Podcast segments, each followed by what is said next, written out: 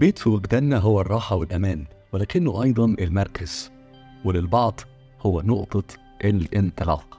في نهايات المصروية بنرى اكتمال بيت العمدة والنراعي وده طبيعي لأن اكتمال الوجدان لابد له من مكان يتمثل فيه. الراحة والأمان وبعديهم العز في العمق المتمثل في الثراء على الظاهر. بيظهروا في مساحة واسعة في أثاث مريح يعبر عن أصحابه. بيظهروا في حديقة جميلة وفي شارع تحفه الأشجار. اختيار المكان مهم. البيت كان في نهايات القاهرة الخديوية وبدايات القاهرة الملكية. وذلك زي ما اتكلمنا في الحلقة السابقة من هذه السلسلة انتقال مغول في جوهر القاهرة. لكن النقطة المهمة هنا بعد كل الرحلة الطويلة اللي أخذت العمدة من جنوب الدلتا إلى القاهرة هي فكرة المركز إنها نقطة الوصول في المصروية. النقطة اللي تحول فيها المكان مكان العمدة وبيته مع نوراي إلى عنوان لشيء معين. وفي المصروية هذا الشيء هو الوجدان المصري الجديد. المزيج بين العمدة ونوراي. المزيج اللي تمثل في هذا الوجدان المصري الجديد الصاعد. في القاهرة الجديدة القاهرة الملكية قاهرة العشرينات والثلاثينات.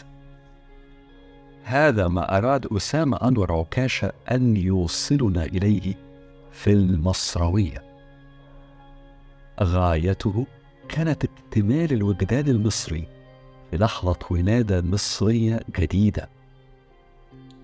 وأن يتمثل هذا الوجدان الكامل والجديد بعد كل الرحلة الطويلة دي ليس فقط في العمدة والراي ولكن أيضا في مركز جديد في بيت جديد. البيت كما قال أجدادنا أصل بداية سلسال. عائلة تتكون تأخذ من رحلتي الأب والأم وتصبح نفسها لحظة البدء.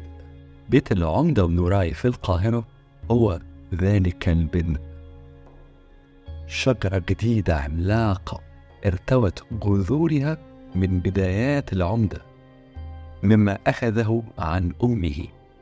ذلك الذي بدأنا منه وعنده في شمال الصعيد وجنوب الدلتا. وذلك الذي فهمه وعرفه في وقفاته في طنطا وفي قلب الدلتا. وذلك الذي تكون ثم ثبت فيه مع وصوله القاهرة. ومع كل هذا ذلك الذي جاء مع نوراعي. ذلك الذي اكتسبه الوجدان المصري من هواء الشمال مما عبر البحر الأبيض المتوسط من وجدان غربي. امتزج الاثنان في جذور قوية اخترقت الأرض. والأرض زي ما قلنا في الحلقة الماضية كان لابد أن تكون مركز الوجدان المصري القاهرة. تلك الجذور هي البداية الجديدة هي الغاطس تحت الأرض التي يقف عليها بيت العمدة وبراعي لذلك فإن البيت في القاهرة كبير وواسع وكما يقال بالعامية المصرية شرح. لأنه فيما يمثل استيعاب كل ذلك الذي عرفنا مع العمدة والنوراي طيلة الرحلة. الشجرة ستكبر وستتفرع. إنه السلسال الجديد الذي سيبتدئ بأولاد وبنات العمدة والنوراي الذين سيكبرون في بيت القاهرة. هؤلاء هم مستقبل الوجدان الكامل الجديد. هؤلاء هم قوة تجسد ما يحمله الجذر الغاطس تحت الأرض من احتمالات. ستظهر بعد سنين على شكل أوراق وورود وأشواك. هؤلاء هم تجربة مصر بوجدانها الجديد في القرن العشرين بما كان فيه من فرص وصراعات ومن احتمالات وضربات.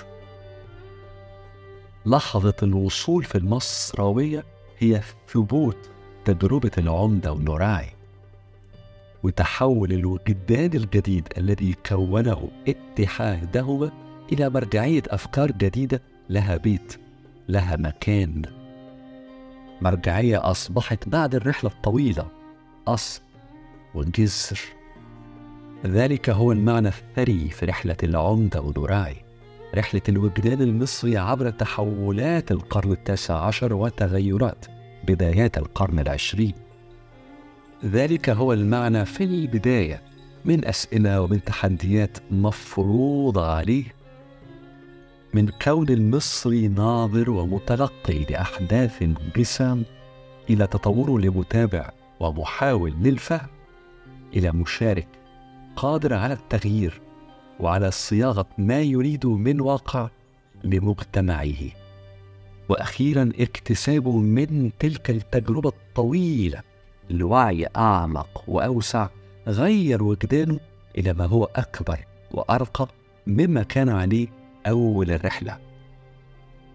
إذا حدث ذلك التغير وقد حدث في التجربة المصرية الحديثة فإن الوجدان الجديد يصبح عن حق. مرجعية جديدة والمرجعية دروب في دروب التاريخ كما هي هداية لسفر في آفاق المستقبل.